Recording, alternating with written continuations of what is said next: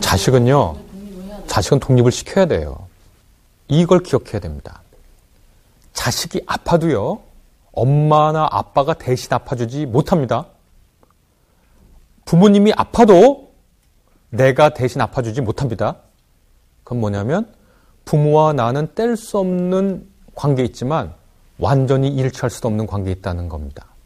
우리는 개체가 있어요.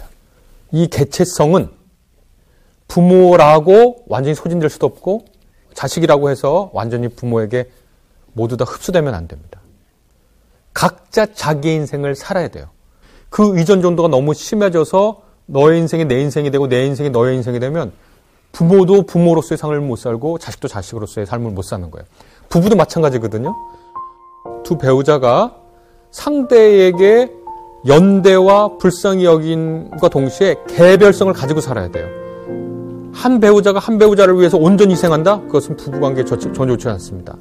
그냥 별 개체인 것처럼 그것도 건강하지 않아요. 그러니까 늘 우리는 개체성과 연대성, 독립성과 상호 의존성을 가지고 건강한 거리를 어, 유지해야 된다라고 얘기할 수 있겠습니다.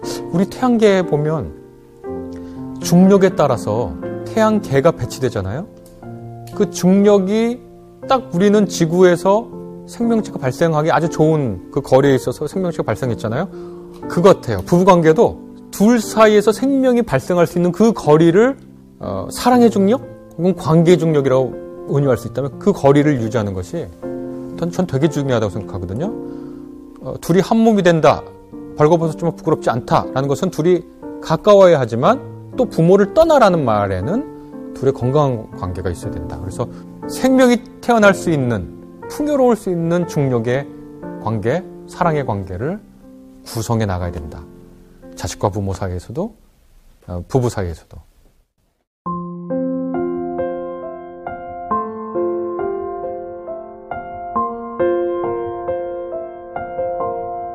이상과 현실에는 늘 괴리가 있잖아요. 나도 내 삶을 이렇게 살고 싶지 않았다 하고 보다 이상적인 삶을 꿈꾸는데 그렇게 되지 않잖아요. 우리가 현실을 살아가는 법을 배워야죠. 이상적인 우리가 혼인을 꿈꿔요. 그런데 현실이 그렇게 되, 는 사람은 얼마 없고 대부분의 경우 현실적인 삶을 살아요.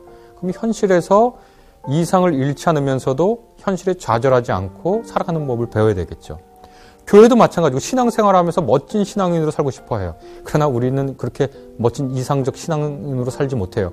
그럼에도 불구하고 우리가 완전히 낙오하거나 좌절해서 신앙의 삶을 그만두지 않고 현실과 부대끼면서 신앙의 능력을 키워가듯 혼인도 똑같거든요. 혼인은 환상이 아니고 이상이 실현되는 장소가 아니고 현실의 삶의 한 부분이니까 우리가 현실로서의 혼인을 살아갈 수 있는 능력을 키워야 되는데 아까 말한 독립성, 주체성, 상호 연대, 서로의 부끄러운 벗은 모습을 보고 부끄러워지 않은 거.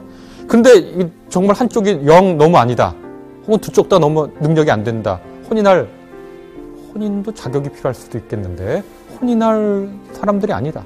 너무 이기적이거나 너무 의존적이거나 부끄러운 것을 참아주지 못하거나 자기 연민과 자기 혐오에 빠져 있다.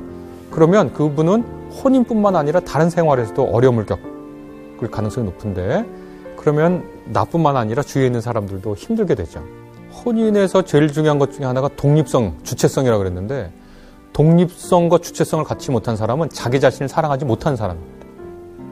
자기 연민에 빠지거나 어, 자기 학대에 빠지거나 자기 경멸, 자기 혐오에 빠지면 어, 그것은 건강한 사람이 아니에요. 자기를 사랑하지 못한 사람은 사랑이 뭔지 모르기 때문에 타인도 사랑하기 힘들어요. 그러니까 독립성과 주체적 인격이 형성되지 않는 사람은 스스로도 사랑하지 못하기 때문에 다른 사람을 사랑할 여력이 없어요. 그러니까 그 사람하고 건강한 관계를 맺는다는 것 자체가 힘들 수가 있어요.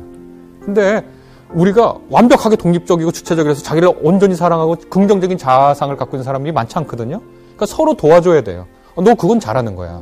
넌 그거 훌륭한 거야. 하고 격려해주고 위로해주면서 세워 서로 세워주면서 나갈 수 있어요. 어떤 분들은 가끔 질문하기로 이제 사랑이 식었어요. 그런데 어떻게 살아요? 라는 질문하는데 사랑 때문에 결혼하고 사랑이 있어야 결혼 생활 유지하고 사랑이 끝나면 이혼해야 된다는 것은 매우 특정한 결혼관이라는 걸 우리가 기억할 필요가 있습니다. 서양으로 따라, 따지자면 낭만주의 시대에 생겨나는 겁니다. 옛날 귀족들, 서양 귀족들이 우리나라 양반들 사랑해서 결혼한 게 아니라 가문의 필요성 때문에 결혼한 건 혼인이라는 제도가 뭐가 중요한 가치냐면 가문끼리의 연대가 중요한 거예요. 어, 그런데 사랑이 중요해서 결혼한다는 건 개인, 개인의 특별히 감정이 중요하다고 생각한 거거든요. 그러니까 혼이란 제도는 고대부터 오늘날까지 있어 왔는데 이 혼인이 무엇을 위한 결합인가, 무엇을 위한 제도인가에 대한 가치는 시대마다 달라진 거거든요.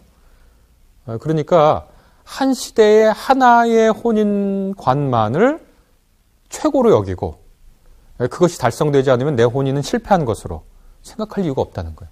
그러니까 내가 이렇게 생각해, 내가 이렇게 느껴라고 하는 것이 가장 중요한 가치가 된 분들에게는 내가 사랑해, 내가 저 사람하고 결혼하고 싶어가 결혼의 제일 조건이 되는 게 너무 당연한 거예요. 그게 나쁘지 않아요. 내가 중요해요. 내가 사랑하는 게 중요해요. 그런데 혼인을 했어요. 그러고 나서. 그런 다음에 이제 내가 그 사람을 그렇게 사랑하는 것 같진 않아. 그러니까 사랑도 사랑의 능력이 아니라 사랑의 감정이 중요해진 거잖아요. 근데 내가 그렇게 사랑의 감정이 많지 않아가 혼인 생활을 나는 이제 끝내야 되겠어의 중요한 이유가 되지 않는다는 거예요. 내가 사랑의 감정을 느껴서 결혼했어. 에 매여서 혼인 자체를 그걸로만 유지하려고 하고 그걸로만 파탄 내려고 하는 그러한 생각을 상대화할 필요가 있다. 아, 그 말씀을 드린 겁니다. 사랑은 정서적 연대감을 나타나는 건데 그것은 혼인 생활을 유지하는데 매우 중요한 요소이다. 그러나 이것이 혼인의 모든 것은 아니다라고 생각을 해야 됩니다. 그러면 이제 정말 애틋하게 사랑하는 시간이 끝났어. 그러면 어떻게 살아야 되느냐? 그래도 살아야 되느냐? 어떤 분들은 정 때문에 산다고 그러면 정 때문에 살면 좋죠. 또 자식 때문에 산다는 사람도 있어요. 자식 때문에 살아도 괜찮죠. 나 경제적으로 이혼하면 힘들어. 내가 사랑이 끝났어도. 나 죄책감 가지고 나는 위장 결혼을 하는 것일까? 그렇게 생각하실 필요도 없어요. 여러 가지 이유에서 혼인을 유지할 수 있고 그렇게 해서 혼인을 유지하는 거에 대해서 우리가 저 사람은 사랑도 식었는데 살고 있다 비난할 수도 없고 스스로 자책할 필요도 없습니다. 사랑이 식으면 어, 사랑이 감정만도 아니잖아요. 근데 에, 혼인과 사랑을 결부시키면 늘 사랑하는 감정을 얘기하는데 그 감정이 식어도 혼인 생활을 유지할 수 있는 것이다.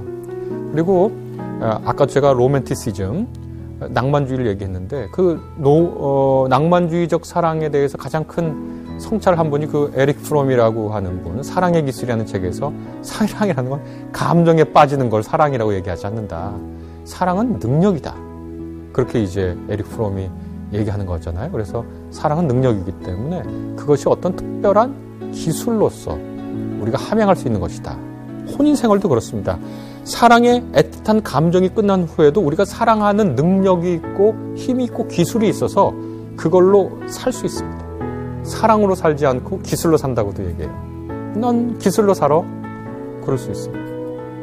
그렇게 살면서도 우리가 서로를 향해서 배울 수 있고 서로를 보듬을 수 있고 마치 동지처럼 아, 서로 오랜 시간을 같이 온 사, 헤쳐나온 사람처럼 의지할 수 있고 아, 그렇게 되지 않을까 생각합니다. 그대를 향한 나의 마음은